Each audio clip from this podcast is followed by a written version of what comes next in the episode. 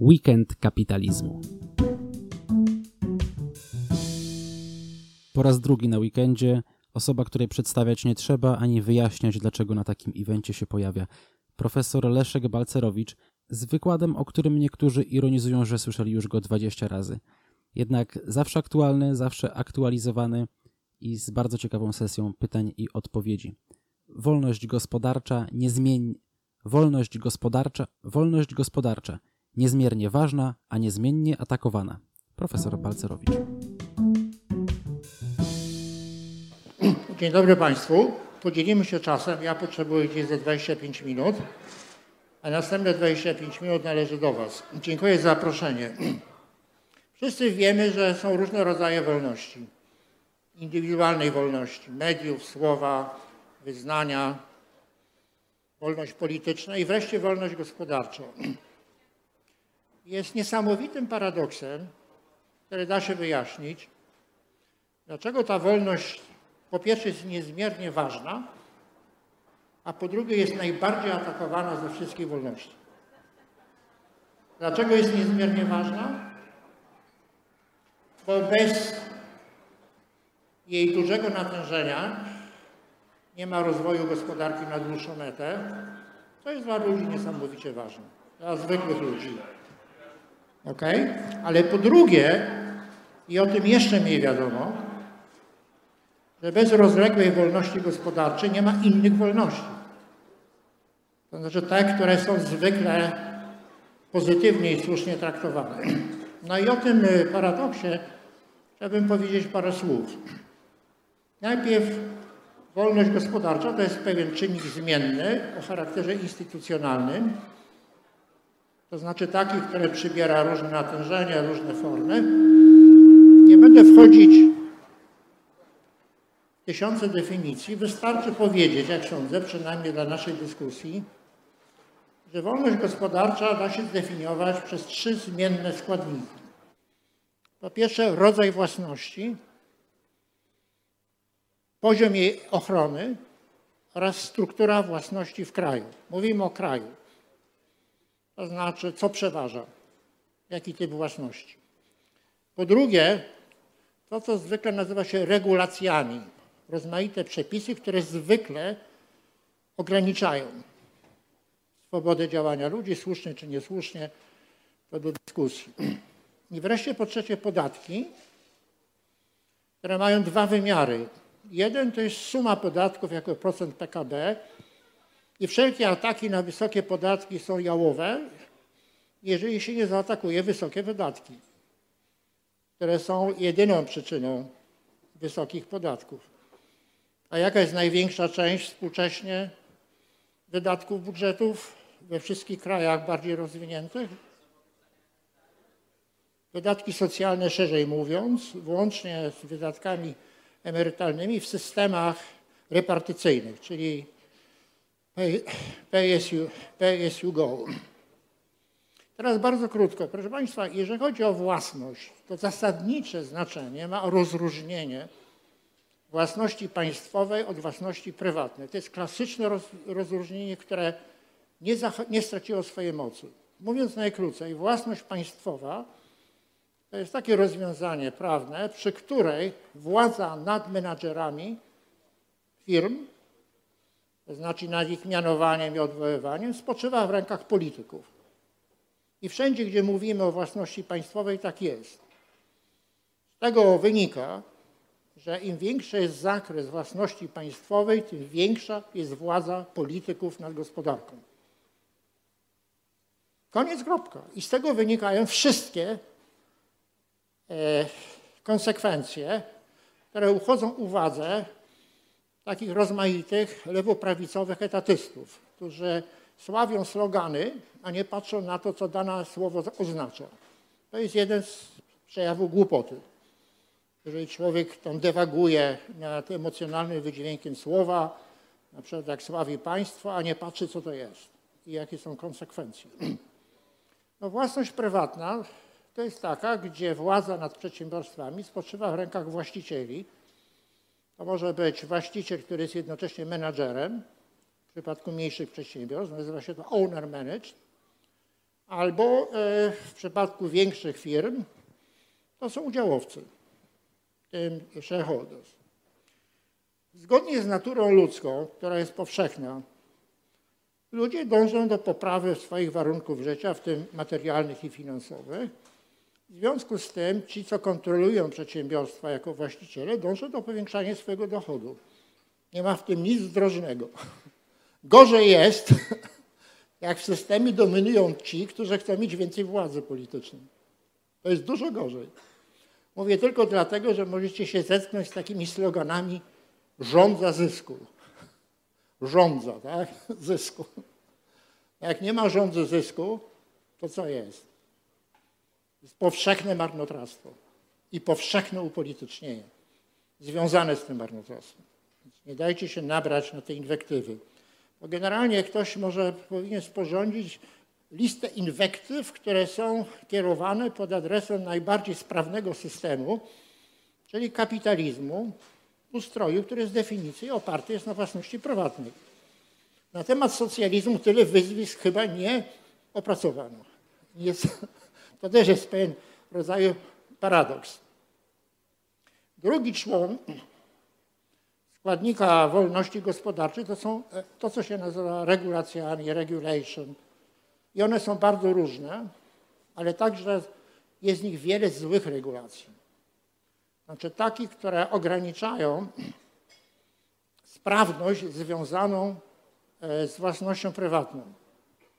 W PRL-u na, na przykład mieliśmy właścicieli prywatnych kamienic. Nie wiem, czy pamiętacie, wiecie. Tyle tylko, że taka była regulacja czynszu, że musieli dokładać do swojej własności. E, bardzo złą regulacją jest protekcjonizm. Dlatego, że zwłaszcza w krajach mniejszych on ogranicza konkurencję, a nawet własność prywatna bez konkurencji nie jest e, w pełni efektywna. Bardzo złe regulacje występują w niektórych krajach, jeżeli chodzi o o prawo pracy. Natomiast w Hiszpanii, chyba do tej pory, jest coś w rodzaju dualnego rynku pracy. On się wziął z tego, że kiedyś, ileś lat temu, wprowadzono taką ochronę pracownika przed zwolnieniem, niezależnie od tego, co robił, że firmom nie opłacało się zatrudniać, bo się bali zatrudniać nierobów. No i zamiast usunąć to patologiczne prawo, politycy wprowadzili dualny system, to znaczy nowo zatrudnieni nie mieli takiej ochrony. Co się działo? Jak przyszła recesja, firmy zwalniały nowo zatrudnionych, czyli młodych i stąd y, w szczycie kryzysu w Hiszpanii ostatniego y, bezrobocie wśród młodych sięgało 30%. Antykapitaliści winili to za oczywiście kapitalizm.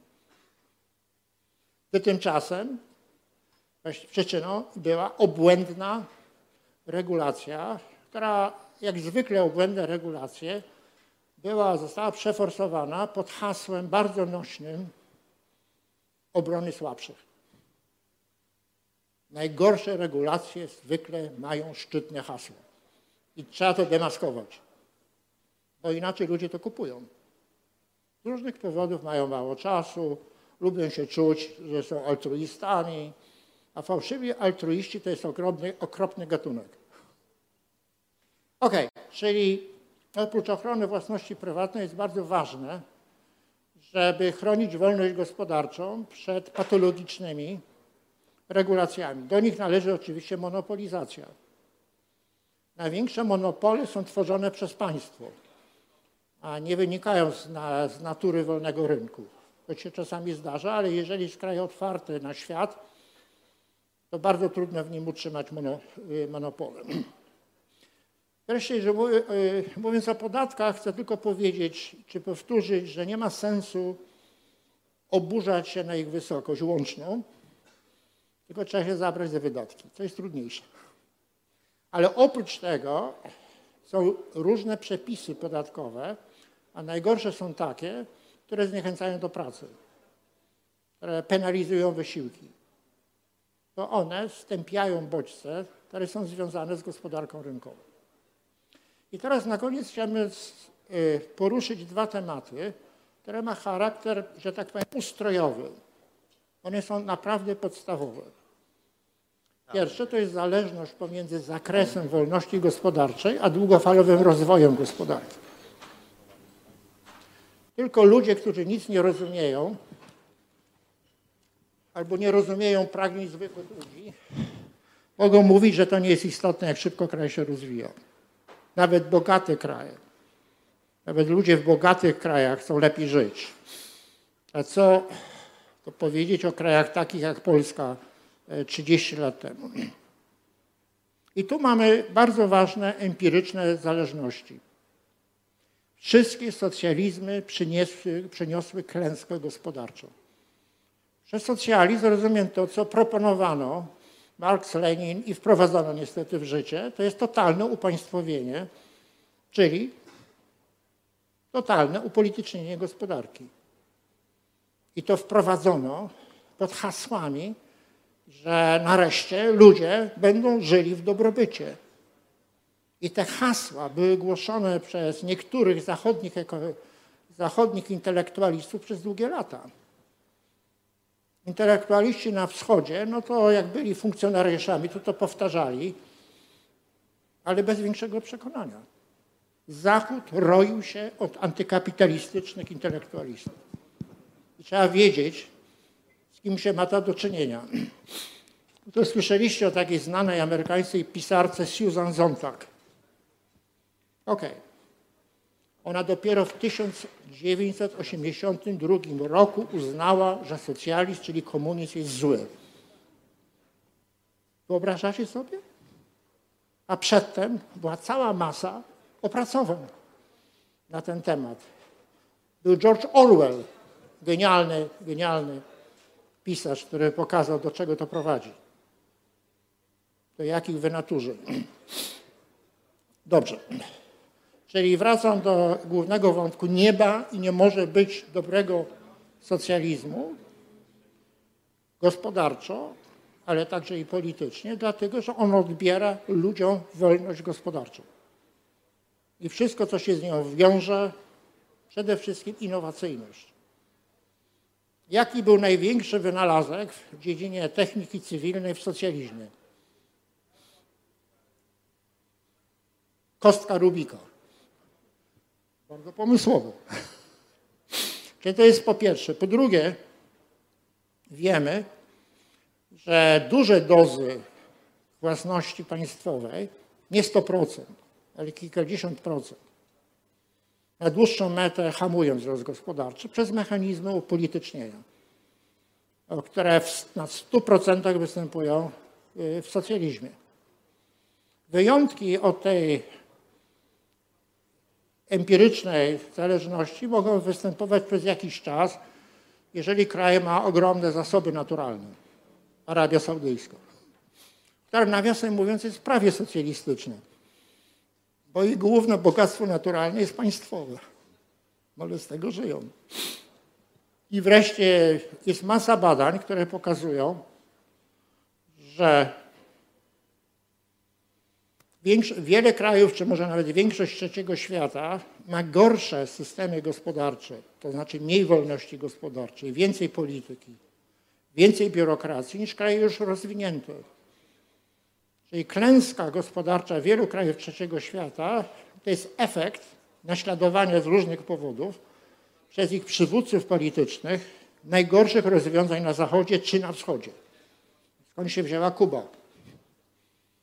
naśladowanie złego systemu. Czyli nie ma empirycznych wątpliwości, że im więcej, im mniej wolności gospodarczej, tym gorzej dla czegoś, co ludzie bardzo cenią, poprawę warunków życia. I co my jeszcze wiemy? Wiemy, że jeżeli jakiś kraj dokona gwałtownego zwrotu kierunku wolności gospodarczej, to może się szybko rozwijać. Jaki jest największy sukces, czy najbardziej istotny dowód na tę tezę? Polska z całą pewnością byłaby w stagnacji, gdybyśmy albo byśmy się zwijali, a jest większe Chiny. Otóż Chiny, które nazywają się socjalistycznymi, nie są socjalistyczne, bo na przełomie lat 70. i 80. z różnych powodów dokonali gwałtownego wzrostu, zwrotu, nie zmieniając ideologii oficjalnej. I u nich jest więcej własności państwowej niż w Polsce.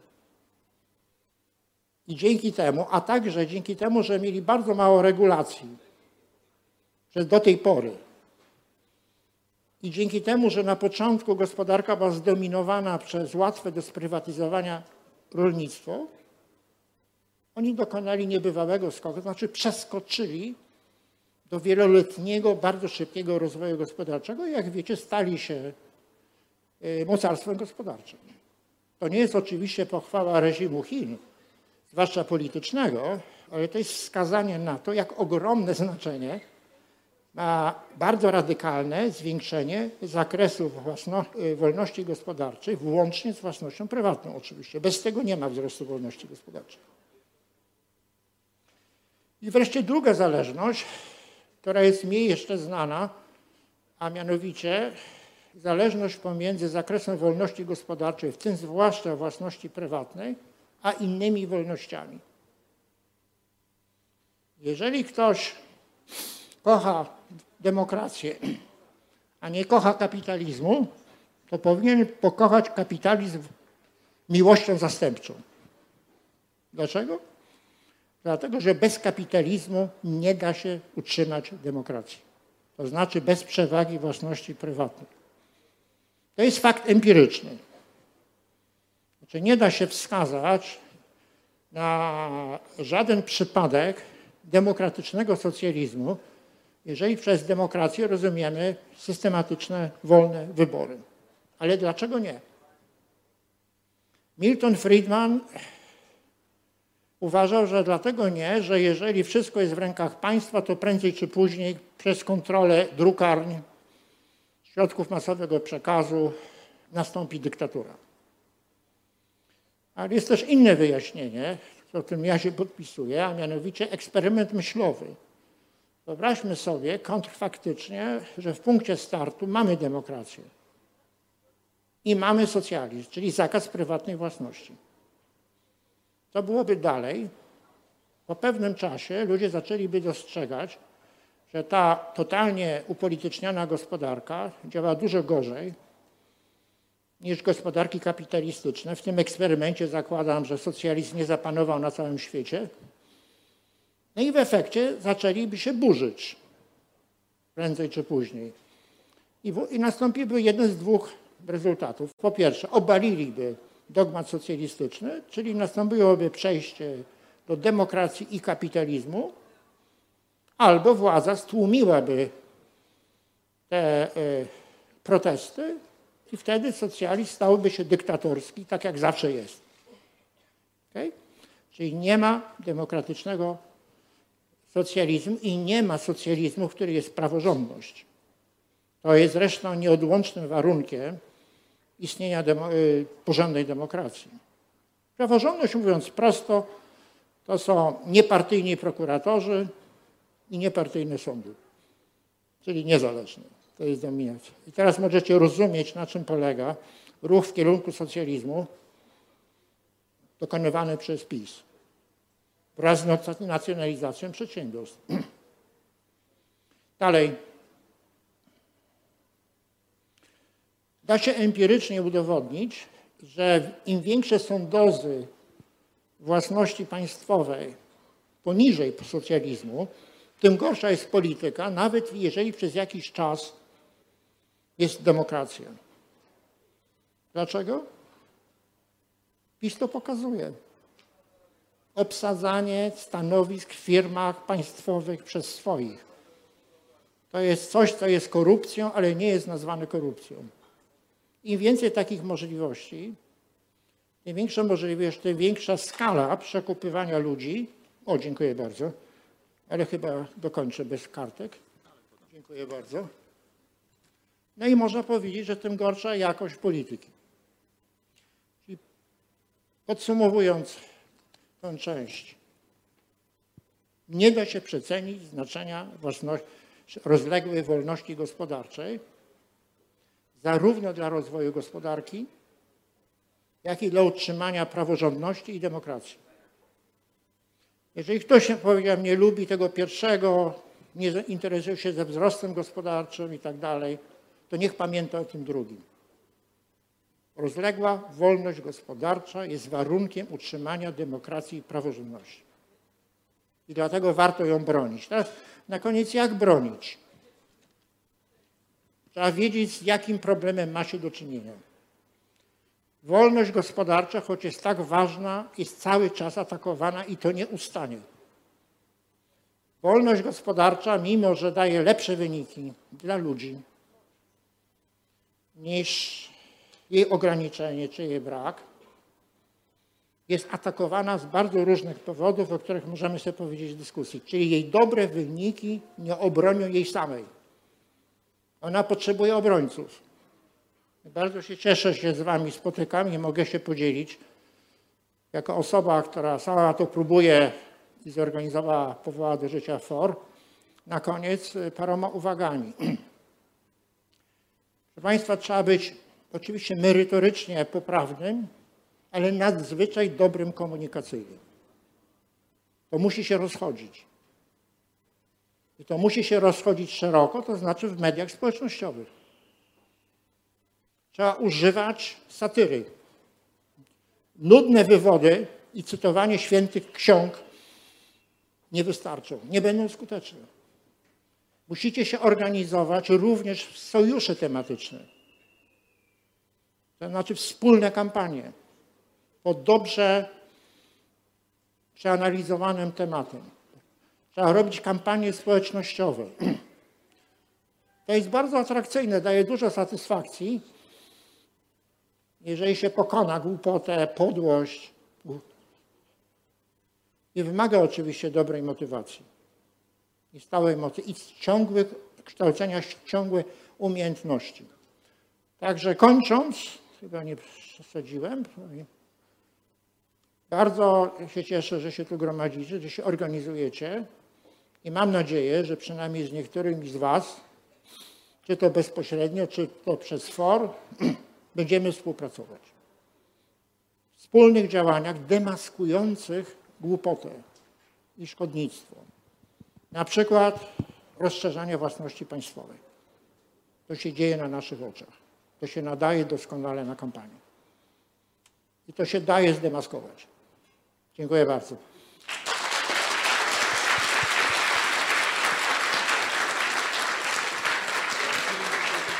OK, to teraz może przejdziemy do pytań od publiczności. Już widzę.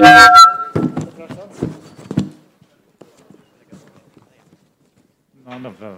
Tak, tak, proszę bardzo. E, witam, Rafael Badziak. E, tutaj jestem. Tutaj. Tak. E, moim zdaniem e, demokracja siłą rzeczy prowadzi do socjalizmu z dwóch prostych przyczyn. E, po pierwsze, większość ludzi chce e,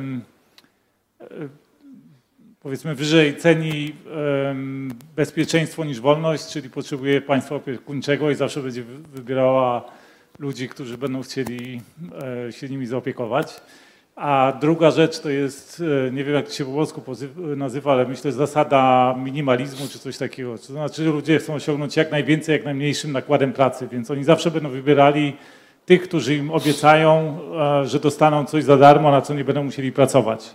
Więc partie liberalne średnio, długoterminowo zawsze będą traciły poparcie społeczne i po prostu zawsze coraz bardziej z każdą legislaturą, tudzież z każdą, e, co cztery lata po prostu e, partie socjalistyczne i komunistyczne coraz większe wpływy będą miały. Więc pytanie jest takie, jak według Pana należy z, um, skonstruować demokrację, żeby nie prowadziła do socjalizmu? Co Pan robi z tym defetyzmem w tym gronie? Przyszedł Pan im powiedzieć, że ich działania nie mają sensu? Czy popisać się taką modną, ja to znam, e, teorią, że się nic nie da zrobić. My potrzebujemy ludzi, którzy na gruncie empirycznym wiedzą, że mają do czynienia z bardzo trudnym problemem, ale takim, gdzie można coś osiągnąć. Ja znam te wszystkie przepowiednie, które Pan tu głosi. Po pierwsze, one są sprzeczne z faktami, przynajmniej z ważnymi faktami.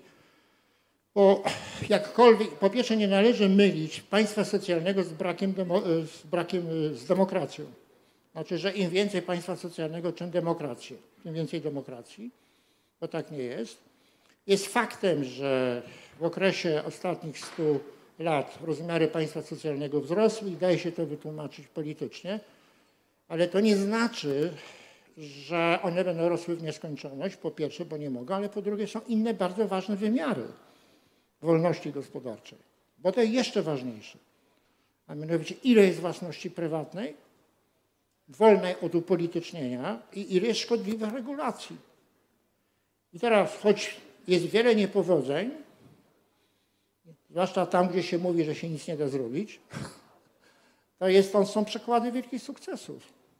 Już nie mówiąc o naszym kraju, ale w innych krajach. Okres pani Thatcher. Wielka, y, y, wielkie rozszerzenie wolności gospodarczej. Blair i następca tego nie odwrócił. Okres Reagana w Stanach Zjednoczonych. Też nie całkiem odwrócony. Można cytować tam, gdzie są dostatecznie siły wolności, tam od czasu do czasu się udaje. Ale my się nie spotykamy tutaj, żeby mówić, że to wszystko spadnie jak manna z nieba. Nie spadnie jak manna z nieba. Wolności gospodarczej, może najbardziej spośród wszystkich dobrych rzeczy, trzeba bronić. Nie musimy to robić. Proszę.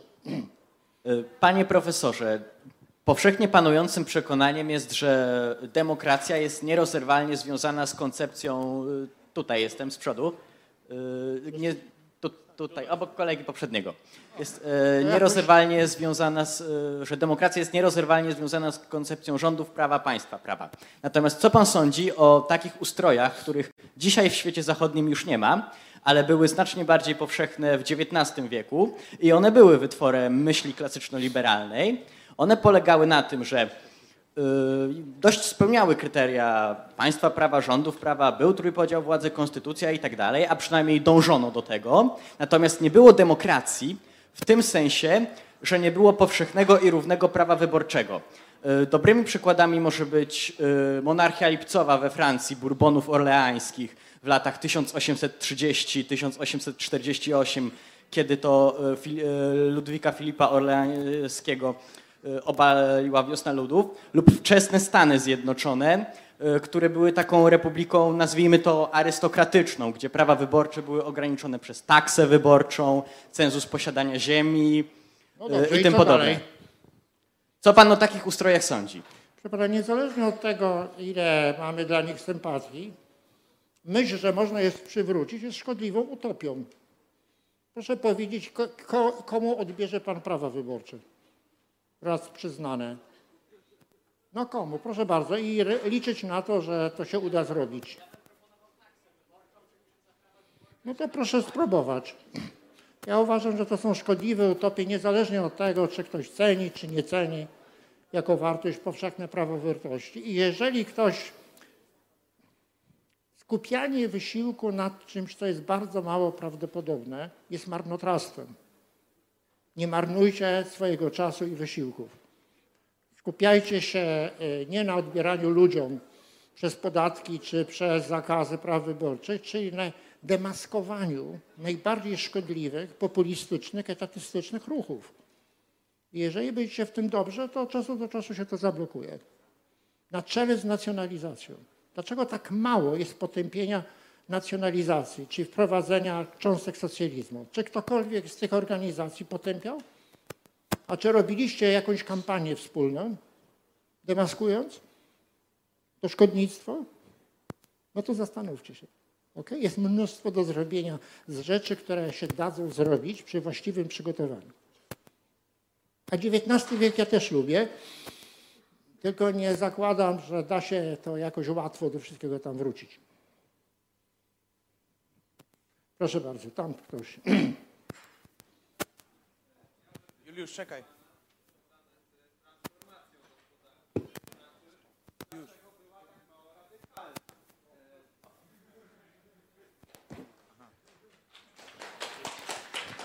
Znaczy to traktuję jako prowokację połączoną z komplementem.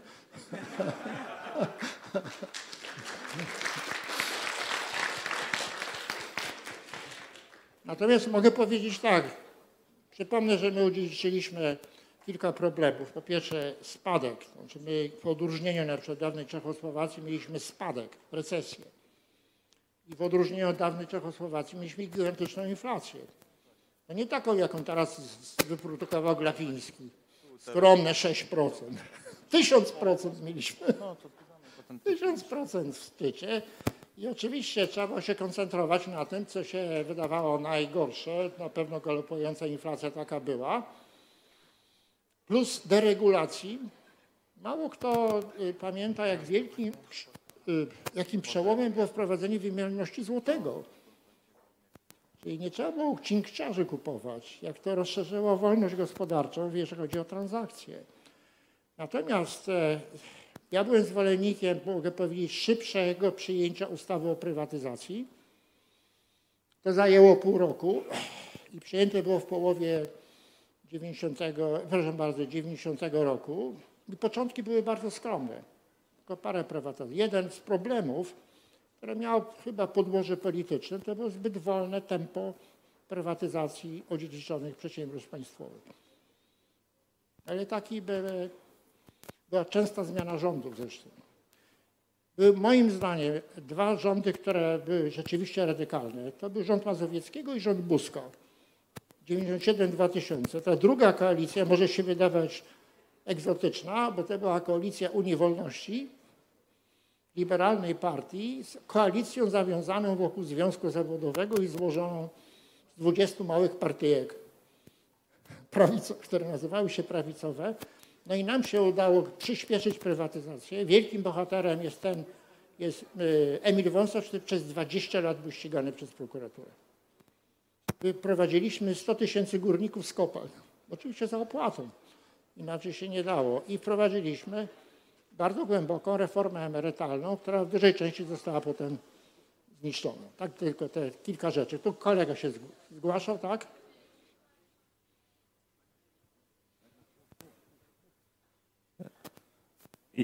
Kuba Siwiaszczyk, dzień dobry panie profesorze.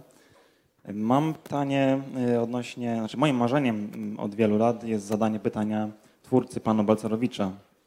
E, Niestety pana Jeffrey'a Zaksa nie ma dzisiaj z nami, także skieruję to pytanie do pana. E, A do kogo pan pierwotnie chciał skierować? Do mojego bliźniaka? Do pana Jeffrey'a Zaksa. A, to aha, pan jest z tym, że to wszystko importowane, tak? Niekoniecznie. No to dobrze. Trzymajmy się faktów Niech w pan, każdym no, razie. no dobra, proszę bardzo. E, I jednym z narzędzi, które miały ograniczyć inflację, tak, e, był tak zwany popiwek, e, czyli podatek od ponadnormatywnych wypłat wynagrodzeń. I w trakcie tej terapii szokowej pana lub pana bliźniaka autorstwa, jedna z ustaw w ramach e, pana Balcerowicza e, zwalniała z płacenia popiwku, ale tylko przedsiębiorstwa z kapitałem zagranicznym. Nie, krajowym, prywatnym. Prywatnym. Nawet ustawa, która, jedna z tych 11 ustaw, y, miała w nazwie właśnie przedsiębiorstwa z kapitałem zagranicznym. Nie, nie, no dobra, proszę kontynuować. No to właśnie moje pytanie brzmi, dlaczego, jakby skąd tak antywolnorynkowe rozwiązanie, czyli różne zasady dla y, przedsiębiorstw polskich i, i zagranicznych, y, skoro celem transformacji ustrojowej no, było przejście właśnie do gospodarki wolnorynkowej. Podtrzymuję, że prywatne, ale poza tym błędny jest pogląd, że głównym celem utrzymania popiwku, bo to nie było wprowadzenie, w socjalizmie były instrumenty hamowania nadmiernego wzrostu płac, że głównym celem było hamowanie inflacji. Inflacja hamuje się przez redukowanie jej głę- przyczyny, to znaczy ograniczenie tempa kreacji pieniądza ostatecznie. No i tym za to odpowiada Narodowy Bank Polski. Trochę czasu nam zajęło zanim inflacja została doprowadzona do jednocyfrowego poziomu, a potem do poniżej 2% w 2006 roku. Co natomiast było celem popiwku? Ja, nie było żadnego zewnętrznego doradztwa. Co jest istotą przedsiębiorstw państwowych, czyli politycznych? To, że nie jest w interesie menadżerów, żeby hamować nadmierny wzrost płac. Oni na tym nie tracą mogą tracić w oczach pracowników lub wskutek strajków i tak.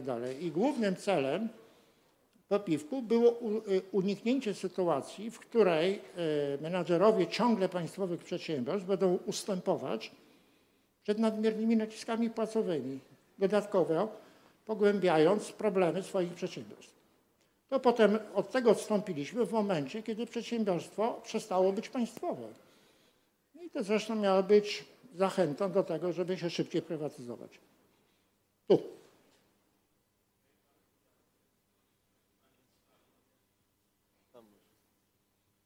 Tu trzy osoby się zgłaszały. Proszę bardzo.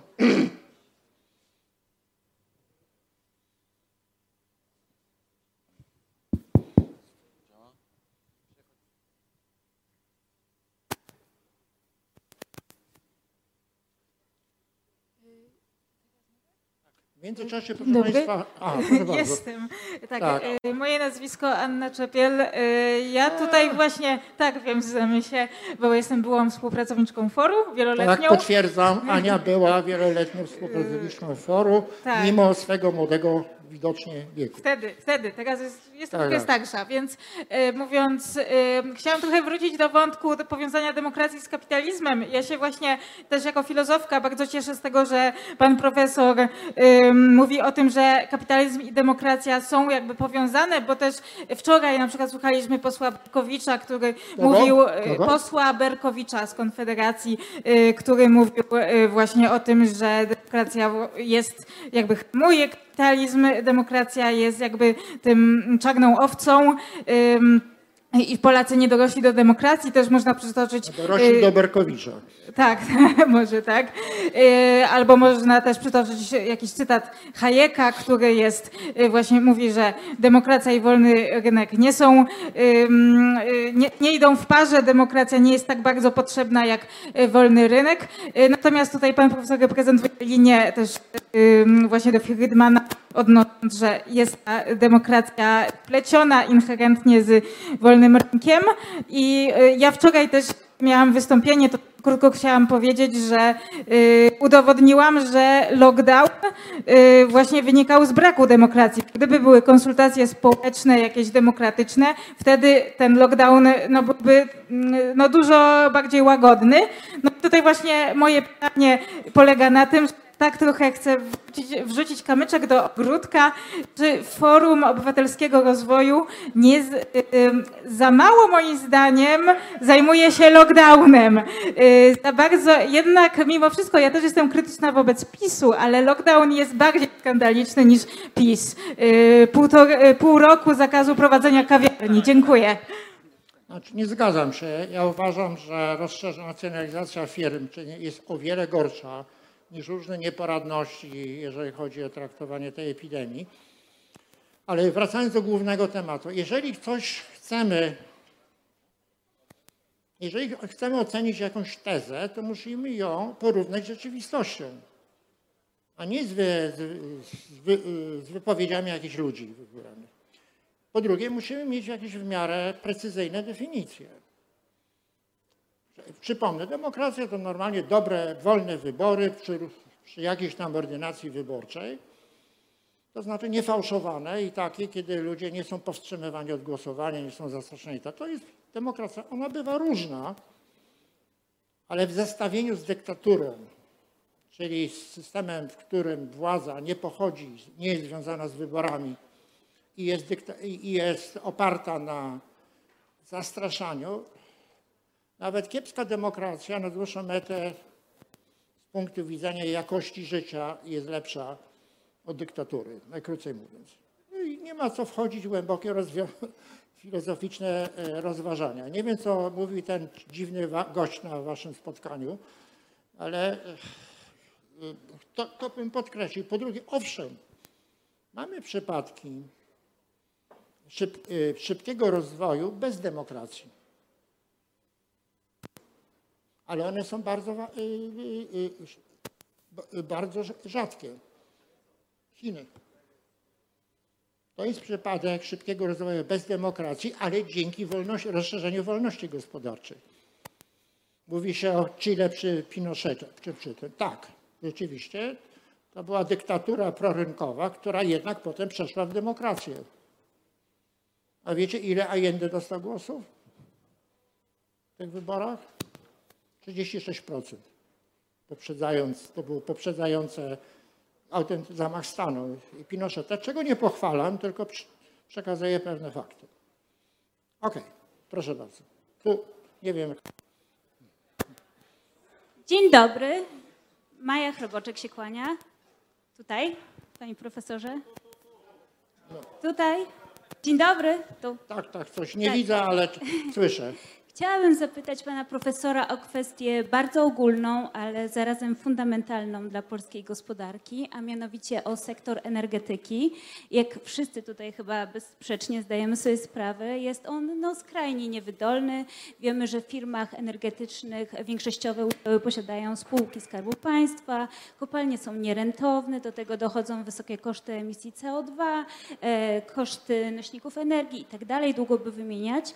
No i moje pytanie jest takie, e, jakie reformy pan profesor by postulował w związku z tą sytuacją i co ogólnie sądzi pan profesor o kwestii budowy elektrowni jądrowej w Polsce? Dziękuję. Nie mam uprzedzeń co do elektrowni jądrowych i nie opieram swojego sądu na jakimś jednym spektakularnym przypadku. Nie wiem, czy akurat one są najlepszym rozwiązaniem, ale nie oponowałbym na gruncie, jakby to powiedzieć, nieempirycznym. To, to jest jedno. Po drugie, to, co robi PiS, to jest utrzymywanie nadmiernego zatrudnienia w kopalniach, które nie mogą być wydajne. I te dopłaty do tych kopalń należało było zamienić na y, dopłaty do wydobywania górników z kopalń. Wydobywanie z górników z kopalń jest o wiele bardziej opłacalne, z niewydajnych kopalń jest o wiele bardziej opłacalną działalnością niż dotowanie tych kopalń.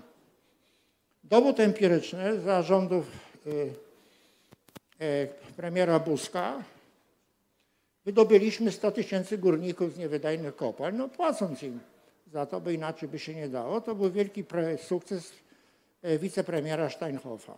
I nic nie stoi na przykład. To nie jest tak, że ci górnicy chcieliby koniecznie w tych kopalniach pracować. Wcale nie. Ja nawiasem mówiąc, wygrałem wybory jako kompletny outsider i liberał na Śląsku w roku 97 i nigdy nie obiecywałem górników, że ich będę trzymał w kopalniach. Przeciwnie, mówiłem, na, ludzie, ludziom na Śląsku, ja wiem, że większość z was nie jest związana z górnictwem. I tak jest. Czyli oczywiste dobre rozwiązanie to jest przyspieszenie wydobywania górników z kopalń zamiast dopłacania do niewydajnych kopalń. A co do energetyki, to jest trudniejszy problem, co do którego nie jestem w stanie się teraz powiedzieć dokładnie, mianowicie e, w jakim tempie będzie ograniczać się wydobycie, y, y, wykorzystywanie węgla w kopalniach. Z całą pewnością trzeba przechodzić na inne technologie. E, Panie profesorze, ja chciałem zadać pytanie. E, Tutaj jestem. E, Tutaj, tutaj, z przodu. Bo tutaj jest wieloznaczne. tutaj. E, Chciałbym zapytać, czy widzi pan profesor jakąś partię polityczną, która jest w stanie szerzyć skutecznie kapitalizm, a jeśli nie, to co trzeba byłoby zrobić, aby taka partia polityczna powstała? Proszę Państwa, w życiu mamy do wyboru między rzeczami niedoskonałymi. I trzeba po- popatrzeć, kto jest bliżej naszych preferencji, jak to dalej. Jest całe mnóstwo partii, które są daleko od moich preferencji. Ale gdybym miał wybierać, no to wybierałbym taką, która e, wiarygodnie w swoim programie stawia na rozszerzanie wolności gospodarczej. Myślę, że goście z tej partii byli tutaj u Was, tak? Niedawno, poprzedzali mnie. Podobnie jest jednak przy całym niezadowoleniu z różnych partii politycznych, dostrzegam gigantyczną różnicę pomiędzy obecnie rządzącą partią a, a PO. Przy wszystkich jej grzechach, które kiedyś krytykowałem i podtrzymuję, na przykład uderzenie w reformę emerytalną, to jednak jest kompletnie inna. Inna jakość. W sensie programowym, nie tylko ludzkim.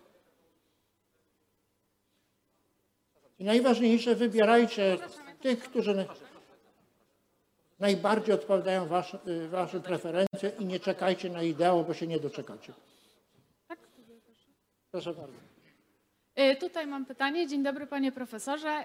Y, Takie pytanie dość ogólne, ale mam, mam nadzieję, że pan profesor mm, się nie obrazi, że to jest tak mało specjalistyczne.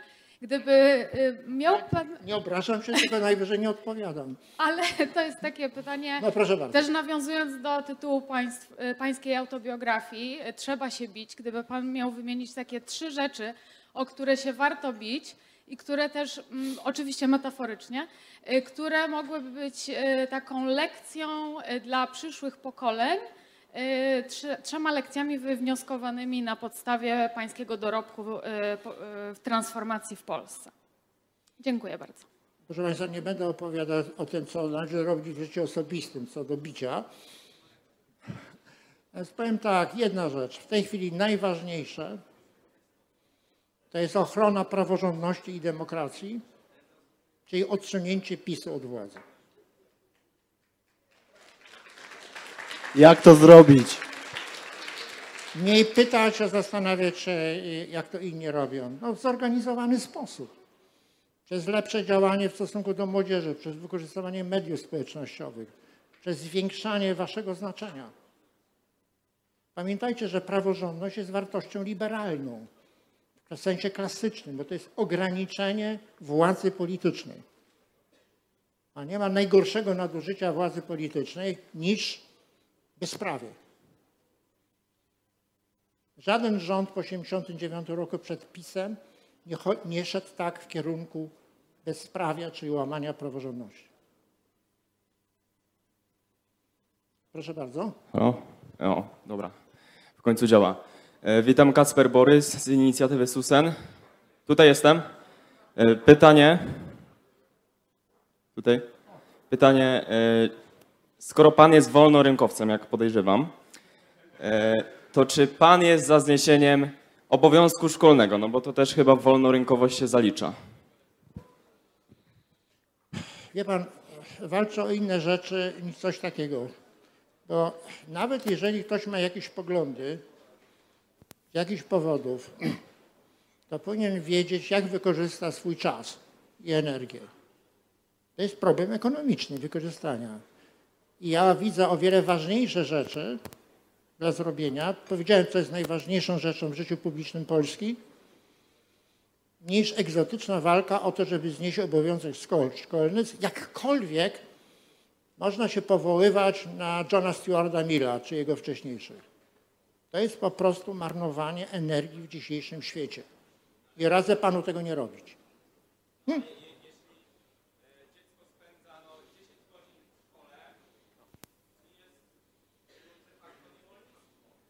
To jest myślenie dogmatyzm, to nie jest myślenie, to jest dogmatyzm i to jest demagogia. Jak pan się tu znalazł? No, jak pan się tu znalazł? Z takim dogmatyzmem i demagogią.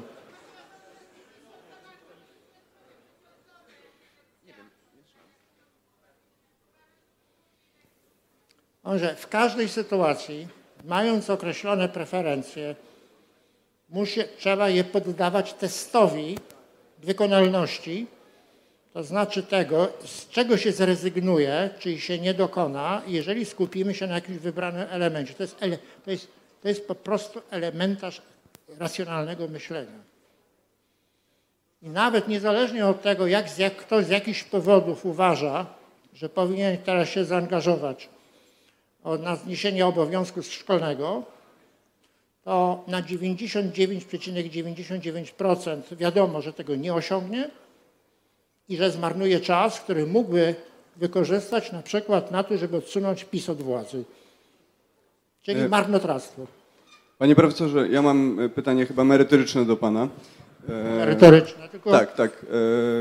Chciałem się spytać, jak to się dzie- dzieje, że na całym świecie socjaliści, komuniści, jakkolwiek ich nie nazwiemy, wykorzystują największą zaletę człowieka, e, kapitał ludzki po prostu i e, praca, która jest myślę, że chyba nadrzędnym e, mm, sposobem na osiągnięcie demokracji, praworządności i wszystkiego innego, bo nie zgadzam się tutaj z jakimiś przedmówcami, którzy by twierdzili, że ludzie wolą być w domu na socjalu państwa, Nie, ludzie wolą iść do pracy i dlatego właśnie każdy reżim to wykorzystywał, namawiając ich do pracy. To jak, jak tu ten marketing polityczny uskutecznić, żeby tych ludzi młodych, którzy jeszcze nie pracowali, nauczyć tego, czym jest praca? Bo jak tylko by tego młode społeczeństwo się nauczyło, to myślę, że pomysły lewicowe w ogóle by od razu odpadły. Więc jak tutaj ten marketing polityczny zrobić, żeby y, praca była tym no, nadrzędnym dobrem w kapitalizmie, tak? Żeby ktoś to zrozumiał. Po pierwsze, warto się trzymać klasycznej definicji, że socjalizm to jest e, totalna własność państwowa. I nie mieszać e, pod tym samym słowem państwa socjalnego, bo to są dwie różne rzeczy. Może nam się nie podobać państwo socjalne, ale rozdęte, ale to nie jest to samo, co totalna własność państwowa. To jest pierwsze. Po drugie, czyli nie ma co atakować tych wariantów państwa socjalnego czy w kapitalizmie, e, które akurat nie doprowadzają do tego, że mamy niskie zatrudnienie.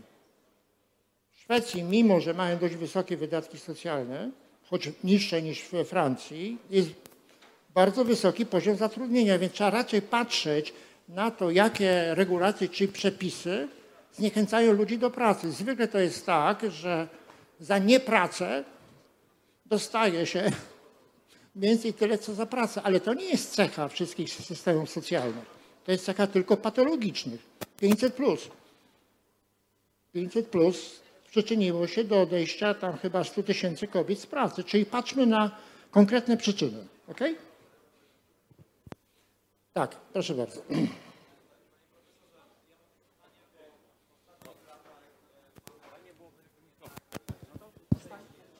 Raz, dwa.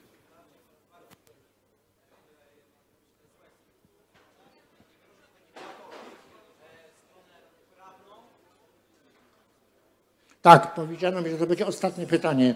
Przykro mi, bo o 18 spotykamy się na placu zamkowym. Nie tylko słowem. No, proszę bardzo.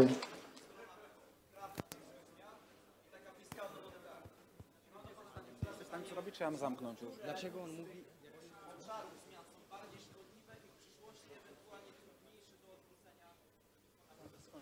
Znaczy, najpierw wyjaśnienia. My nie mamy na Zachodzie do czynienia z, z nacjonalizacją firm.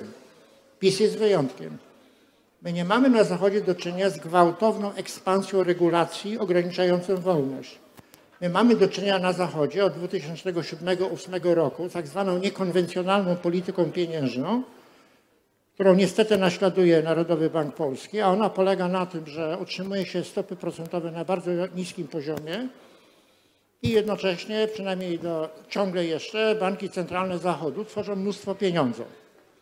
To jest ogromny temat, na który tu nie mogę rozwinąć. Ja mogę tylko krótko powiedzieć, że wraz ze swoimi współpracownikami uważamy tę politykę za bardzo na dłuższą metę niebezpieczną, szczególnie dla krajów takich jak Polska. Stany Zjednoczone mogą sobie przez jakiś czas pozwolić na to szaleństwo, ale my nie jesteśmy Stanami Zjednoczonymi. Okej, dziękuję bardzo. Okej. Do zobaczenia. Dziękujemy bardzo.